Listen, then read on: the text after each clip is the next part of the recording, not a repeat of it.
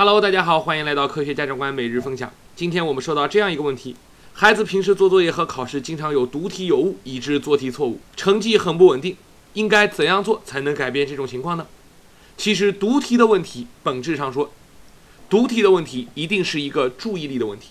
注意力是学习能力的一种表现。那么，应该如何提高读题的注意力呢？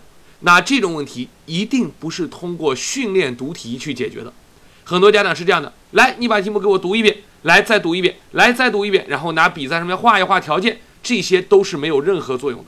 因为对孩子来说，他只是在机械地完成一项任务。在考试的时候，没有人盯着他，他又会恢复到原来的状态。像注意力这样的能力，一定要通过非学习的因素来进行培养。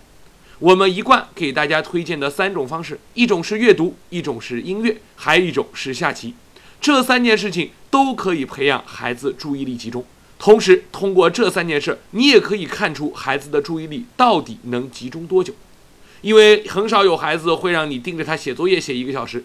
但是如果孩子在跟你下棋，或者你跟孩子一块去读书，一块去练琴、弹音乐，那么你是很容易关注到孩子的注意力的集中情况的。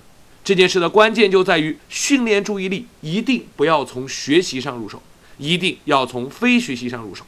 内功所致，草木皆为利刃，说的就是这个道理。单纯的练习读题、练习在题上画条件这种招式性的东西，一定解决不了这个问题。好的，那我们今天的分享就到这里了。欢迎大家继续关注我们的科学家长官每日分享哦。